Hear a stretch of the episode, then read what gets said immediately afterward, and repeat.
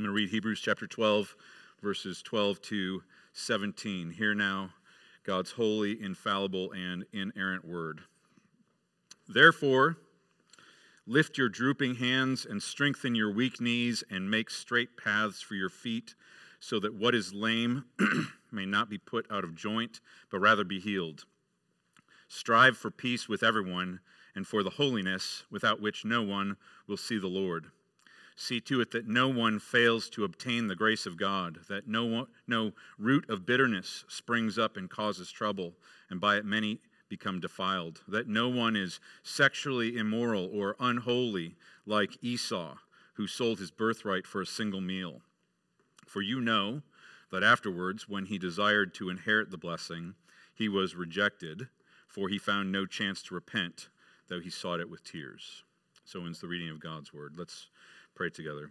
Father, this is indeed your word, and we desire to hear your voice. We pray that um, you would help us to submit ourselves to you right now. We pray that you would help us to hear your uh, your truth, hear your gospel. We pray that you would help us to apply it to our lives. We pray that you would be with me as I seek to speak, if as if I may never preach another sermon again, and as if we may never hear another one again. Be with us this morning by your Spirit. We pray these things in Jesus' name. Amen. Please be seated. Most of us have seen images of a military unit running together in step, and images of muscular men with a rugged look on their face, with pristine uniforms, led by a guidon bearer carrying a flag, flanked by a sergeant bellowing out song-like cadences as the men run along the path. And as easy as and effortless as that seems, uh, the reality is often much different. It's true that most military units have plenty of servicemen and women who can successfully run together in step, responding to the sergeant's cadences, keeping going as the unit runs along. But it's also very true that most units have soldiers, Marines that struggle with such things. And um, there's a reason why the military has minimum fitness requirements. It it's becomes a struggle for some people. And when that struggle happens, there is a common pattern that you see.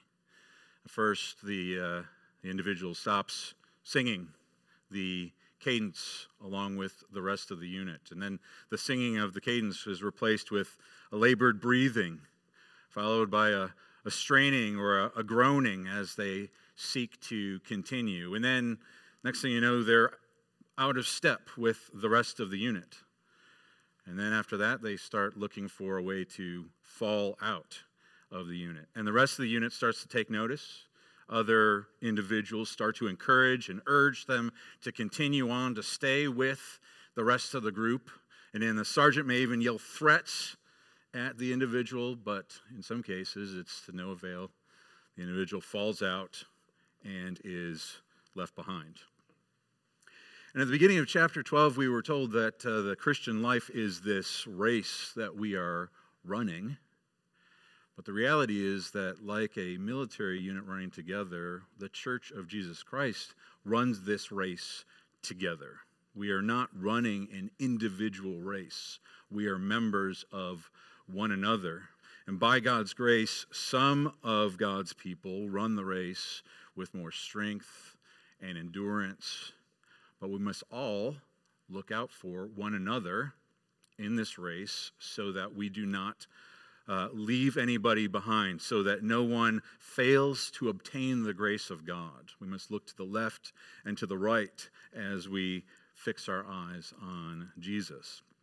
And the original church that received this letter, they were clearly struggling with discouragement and perhaps even on the verge of despair.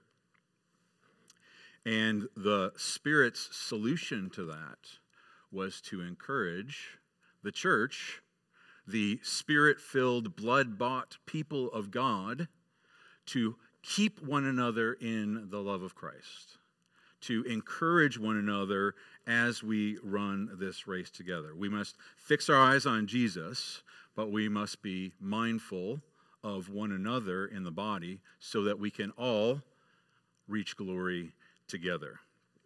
And so as we look at this passage this morning, we want to consider the task that the Lord has given to us, the workers appointed for the task, and the reward for the work. So let's begin by the task that the Lord has given to his people. And that all-important task is there in verse fifteen. He says, "See to it that no one fails to obtain the grace of God." See to it that no one fails to obtain the grace of God. This race that we are running is long and hard and is fraught with many perils and dangers along the way, but the task is that we are to see to it that no one, not one, fails to obtain the grace of God. And our God gives us three ways, three means of doing that in our passage. And the first one is through encouragement. Gospel encouragement. It's there in verse twelve. He says, "Therefore, lift your drooping hands and strengthen your weak knees and make straight paths for your feet so that what is lame may not be put out of joint but rather be healed." This passage, lift, or this, this statement, "Lift your drooping hands and strengthen your weak knees," is a clear reference to Isaiah thirty-five, which we read for our call to worship, which is a call to encourage one another in the gospel, the gospel of Jesus Christ. Uh, Isaiah thirty-five continues. He says, "Say to those who have an anxious heart, be strong, fear not. Behold, your God will come with vengeance, with the recompense of God. He will come and save you."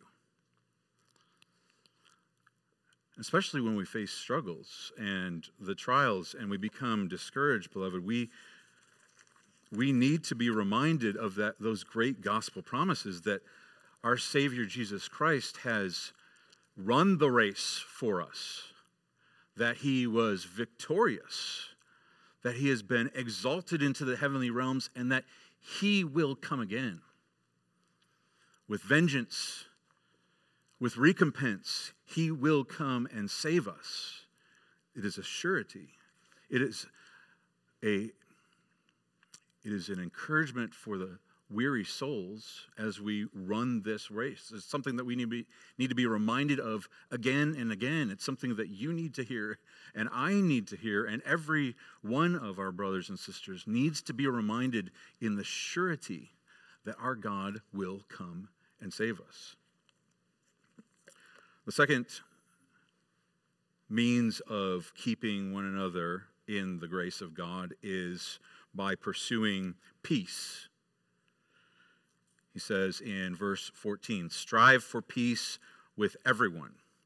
Strive for peace with everyone. As we read in our affirmation of, or our assurance of pardon this morning, because of what Jesus has done, we have peace with God.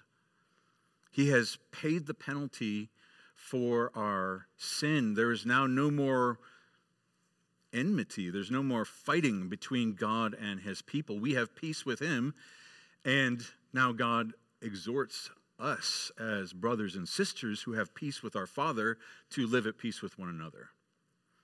He's adopted us by his spirit of peace into his family, and unlike many earthly families, our spiritual family is to be a family of peace.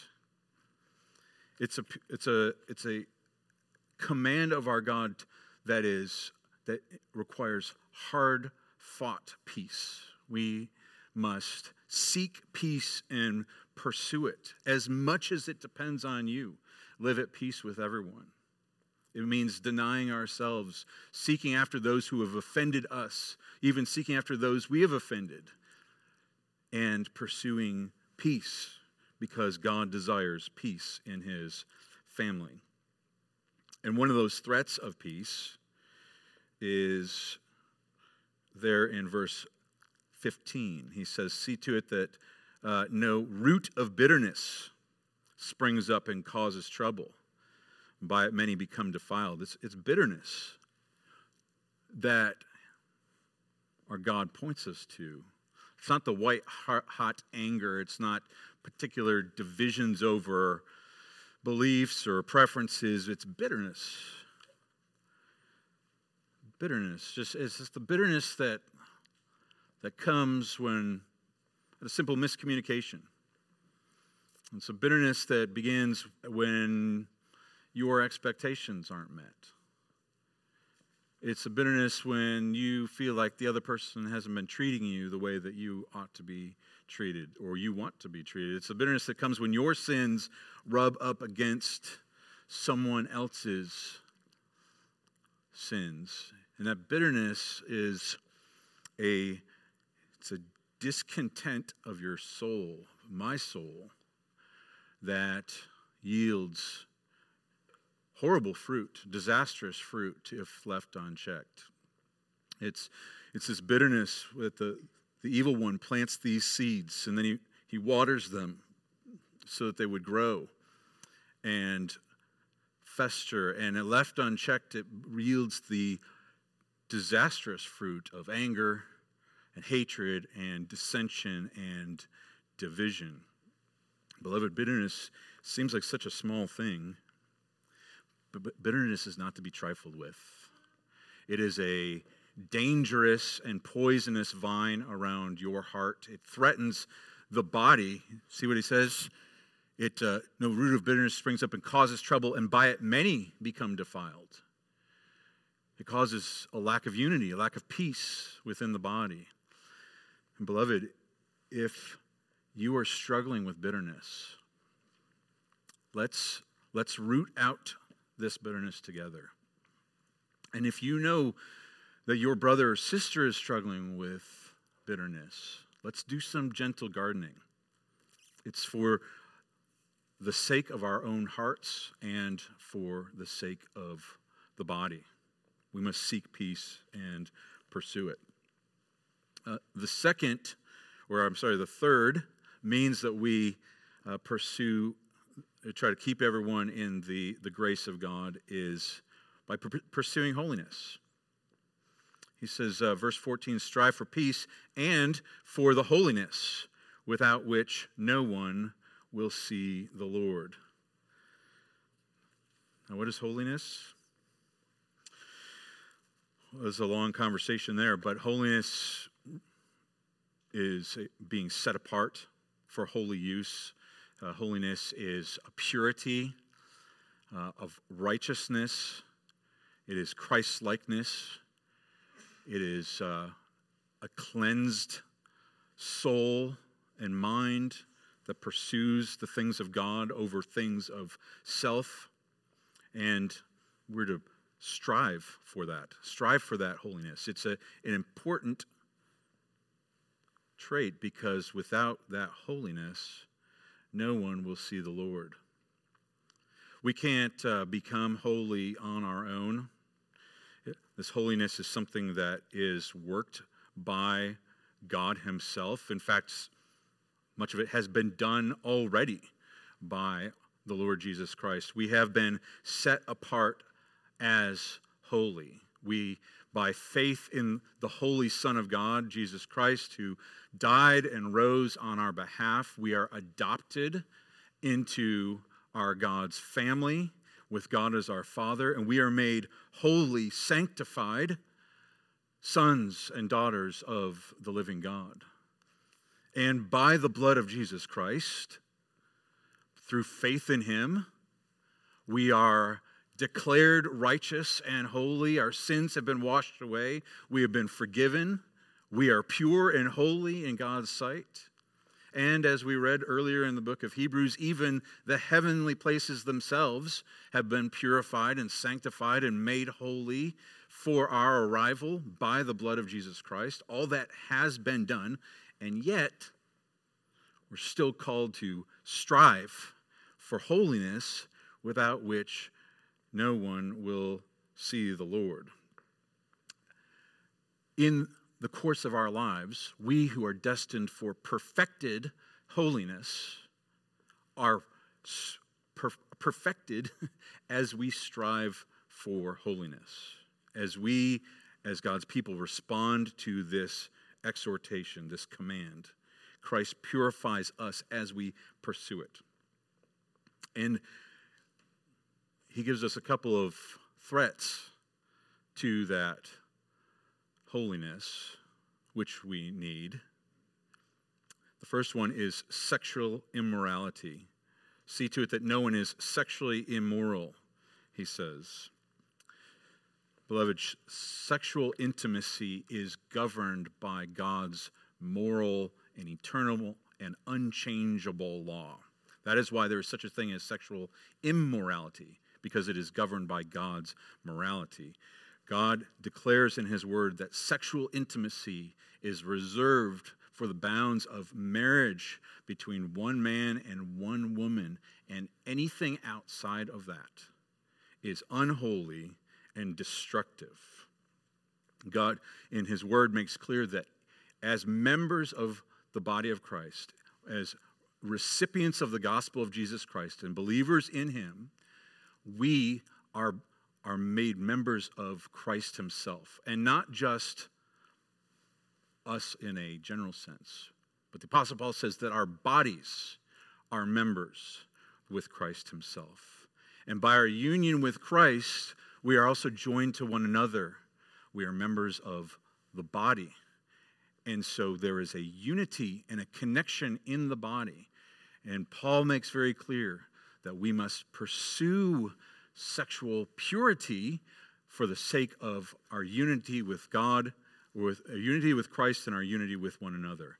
This sexual immorality threatens the holiness of an individual and of the body itself. And our charge as a Christian community is to see to it that no one is sexually immoral. Beloved, I know that some of you, some of us, have sexual immorality in our past or even in our present. Some of us have had horrible things of this nature done to us. And what you need to know is that you are neither defined nor permanently defiled by these things that you have done or these things that have been done to you. The blood of Jesus Christ is a powerful cleansing agent. The blood of Jesus Christ cleanses us of all impurities and all sins. These are things that we bring to the Lord. We confess, we hate, and we receive the forgiveness and the freedom that has been purchased for us by the sacrifice of our Savior, Jesus Christ. And then, as the Lord Jesus Christ said to the, the woman caught in adultery, go and sin no more. Go and live with the freedom that you have been given in Christ Jesus. And if you're caught in a in sexual immorality of any kind right now, beloved, flee. Flee from all kinds of sexual immorality. Flee. It is, it is a danger to your soul. You've been set free. God is faithful. He will not let you be tempted beyond what you can bear. But when you are tempted, he will provide a way so that you can stand up on, under it. The momentary pleasures of sexual immor- immor- immorality are not worth risking the eternal glory of our presence In, in, in, in glory with our God. Flee. The other threat to our holiness is a secular or worldly mindset and lifestyle. As he says in verse sixteen, that make sure that no one is unholy like Esau, who sold his birthright for a single meal. We just read this story. Esau was so concerned consumed with his hunger and his the things of this life that he cast aside the eternal blessings that were his, the heavenly blessings.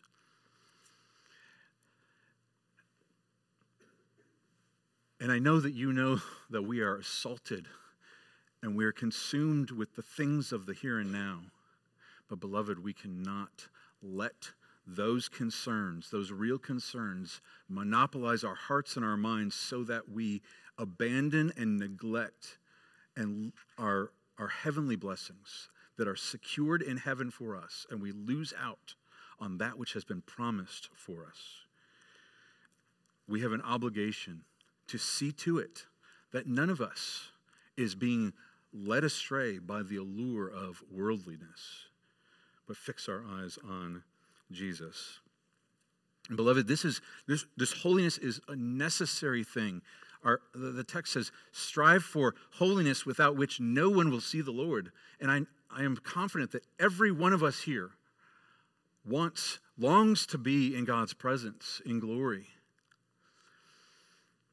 Are you striving to be holy?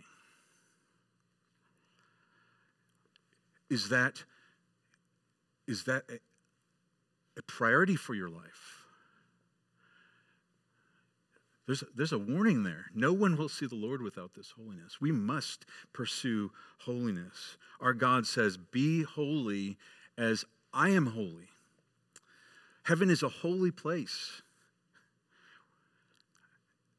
And God makes us holy as we strive for holiness. So let us pursue holiness together. We have a critical role in the salvation, the ultimate salvation of each one of us. So let us see to it. So there's the task that is given by the Lord, but then the, there is workmen or workers appointed for the task. The command says, see to it. That uh, the Greek word is very close to one of our, the words that we have for elder, uh, which is episkopos, uh, which means to look over, an overseer, um, and indeed elders of God's church are overseers. They must look over the flock. They must take, uh, know the flock and know the sheep in the flock and be concerned about their needs and their struggles and their gifts. But this is a command for the church. Dear Christian, this is a command for you. Each one of us must see to it that no one fails to reach, to obtain the grace of God. We have an obligation one to another. You are your brother's keeper. God has put you into the life of your brothers and sisters to know them and to be his mouthpiece of grace, to be his eyes of his heart. So, how, if this is our task, how are we to, to do this? What's necessary? Well, obviously, it means that we need to know each other. And we have to intentionally invest in each other's lives. Uh, to use uh, an analogy from our biological families, you know, more, it's a modern phenomenon that less and less families are actually spending time together. What used to be the norm is that families would eat dinner every night together, and less and less families do that. Even our own family, which we've made it a priority, uh, is, we've struggled just because of the things of life. But after a while, if you're not spending quality or quantity time together, then you're not really functioning as a family. You're just a bunch of individuals living under the same roof. And beloved, may Zion never be known as a church where it's a, just a bunch of individuals who show up to worship under the same roof. We are called to be members of one another and to invest in one another. There is true fellowship that happens in worship. Don't get me wrong. This is an important aspect of our unity with one another. We we rightly say we come to worship God. Um, this, this is the center point of our worship. But there is a fellowship aspect of it. When we sing songs, we are singing to God, but we're singing to one another. We're declaring these truths to one another. When we confess our sins, it is to God and God alone that we sin. And yet we're confessing out loud in each other's hearing to encourage one another, to confess together. When we affirm our faith, we're affirming the things that have been held for generation to generation, but we're affirming it together. When we celebrate the sacraments, we do it together. When we sit under the preached word of God, we do it as a body. And before and after worship, we have an opportunity to catch up with one another, to fellowship, to get to know one another. These are this is a vital aspect of our union with one another, is worship. But our God also calls us to be in each other's lives outside of the Lord's Day morning. He calls us to hospitality. Clearly, practice hospitality. He calls us to share the love of Christ individually and to get to know each other or the other members in our spiritual family. God, in his grace and his wisdom and his love, has from all eternity appointed your brothers and sisters in this church to be members with you and me. Shouldn't we be excited to understand why God has done that? What are the ways that we can love these people that God has put us with for all eternity? What are the ways that we can help encourage one another? What are the ways that we can serve one another in grace? How can we be a blessing, and how can we bless them? And beloved, the, the more that we, you get to know your brothers and sisters, the more it ought to drive you and me to pray for them, to pray that God would work by his Spirit in their hearts to bring about maturity and holiness and peace.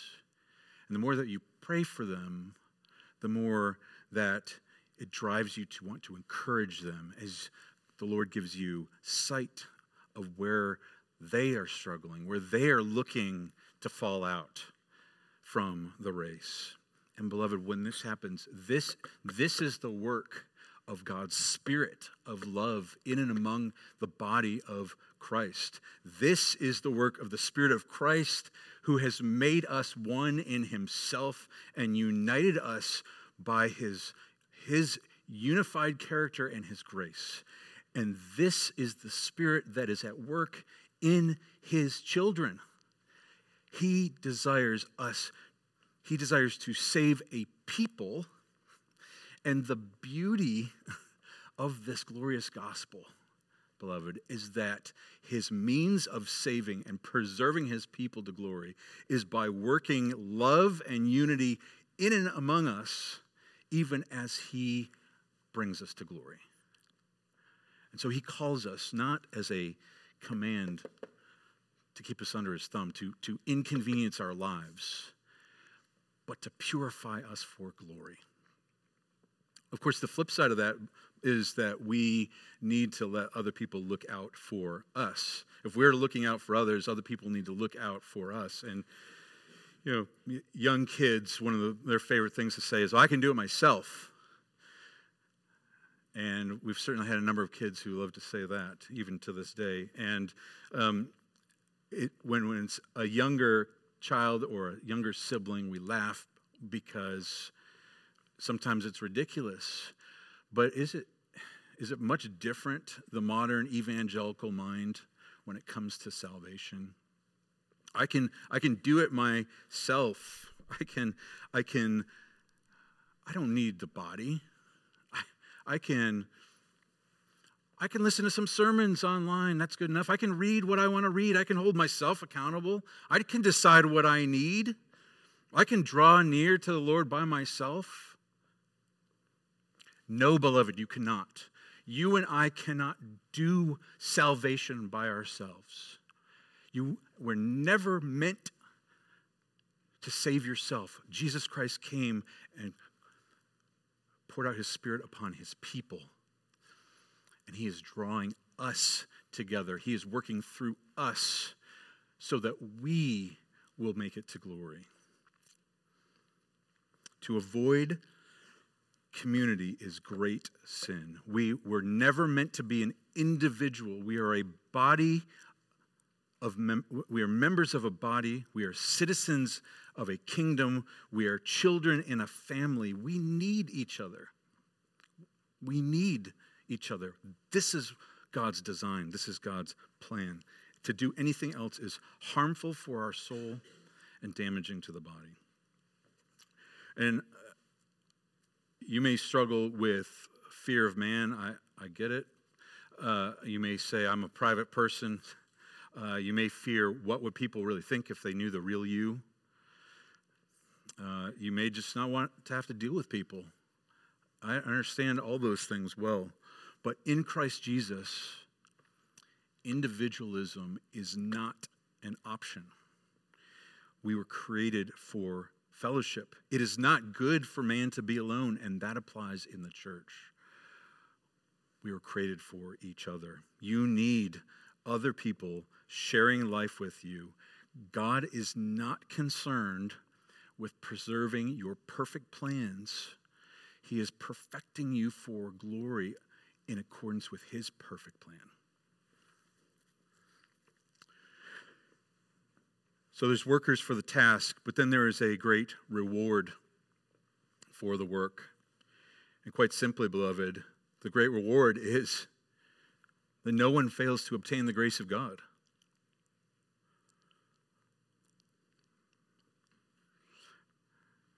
And the reward for not being faithful is that some may fail to obtain the grace of God. At the beginning of the passage in verse twelve, there's this two-sided coin of these things. It's, he uses athletic imagery. He says, you know, do these things so that what is lame, so there's something that's injured, may not be put out of joint, but rather be healed. By being faithful to these things, there's a healing balm, but to, to avoid it, a catastrophic injury, an injury on an endurance race would be devastating. A broken ankle, a, a sprained knee. We must pursue these things so that no one fails to obtain the grace of God. Beloved, one day you and I will stand before the throne of Jesus Christ. And I pray that this never happens, but what would you do if you were standing before his glorious throne and he said, I want you to know that one of your brothers and sisters from Zion Presbyterian Church failed to obtain the grace of God? What would you say? Maybe you'd say, well, well I didn't know. I, I wish I'd known, Lord. And he might say, well, why didn't you know? Why didn't you know? I bought you by my blood. I joined you to the church. I gave you a home where you could practice hospitality. I gave you years together ministering, worshiping, fellowshipping. Why didn't you know? Or maybe you say, well, Lord, I, I really had, I was too busy. I had too many things going on in my calendar. And I, I wanted to, I just didn't have the time. The Lord might say, well, why were you so busy? What were you so busy with? Whose priorities were you following? What, what those things that you busied yourself with now, what are they worth now? Or maybe you'd say, well, I prayed for them. I don't know why they fell away. The Lord would say, yes, I heard your prayers. Your prayers were precious to me, and I answered your prayers by sending you. I called you to see to it that no one fails to obtain the grace of God. You were earnest in speaking to me. Why didn't you speak to your brother? Or maybe you'd say, well, I, I wanted to, but I just I just didn't think they would listen. To that, I think the Lord would say, my dear child, I know who you are. This was never about your eloquent speech or your wisdom or your grace. I put you in their life so that you could be a mouthpiece of my grace. I am your strength. Beloved, um, it's very true that one reason we hold back is because we just don't think people will listen. But guess what? The people of God don't always listen to the preached word of God. But woe is me if I do not proclaim the gospel. Beloved, our God calls us to consider the watchman, the watchman who stands on the wall and looks for danger, and he must report danger when it's coming. If he sees danger coming and he reports to the people and they listen, then they are saved. But if he if he sees danger coming and they don't respond, well, the blood is on their own heads. But if he sees the danger coming and he says nothing, the blood is on his own head. And beloved, God has made you watchmen over your brothers and sisters. God has called you to love them. And beloved, if you are feeling some sense of regret over past or present op- missed opportunities, what I want to say is praise God, because that is a work of God's Spirit on your heart. And praise God because God forgives sin, beloved. Confess this sin to the, to the Lord. Confess where you have misprioritized and wasted time and you have neglected your brother and sister, and receive the forgiveness that is yours in Jesus Christ. But then rejoice and move forward in joyful obedience as God's servant with an opportunity to be part of the Lord's work in your brother and sister's lives. Because there is another alternative, beloved, because we could be standing before the throne and the Lord Jesus say, well, I want you to know, I want you to know that that brother or sister of yours that is in glory now, who obtained the grace of God, is there because of your faithful service. You spoke the word of hope. You encouraged them. You kept them back from the fire. And yes, I worked through you, but now, well done. Go share in my joy for all eternity. Rejoice, for my child is here forever and ever. Thank you for your service. Beloved, the Church of Jesus Christ is not a social group. It is not just a collection of individuals. We are a body of members united to one another. We are the temple of the Holy Spirit dwelling in and among us. We are the household of God, where God himself has empowered brothers and sisters to love and intervene in each other's lives, to encourage one another.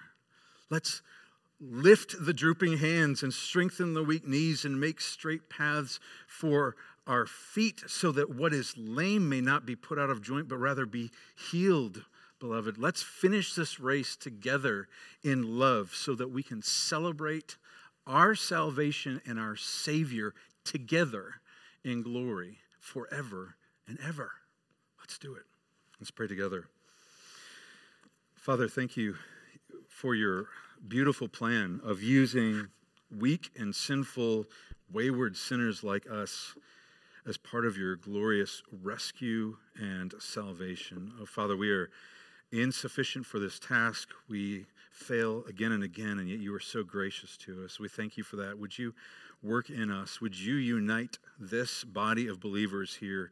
Would you make Zion into that type of community that loves each other well? And we pray that no one would fail to obtain the grace of God. We pray all these things in Jesus' name. Amen.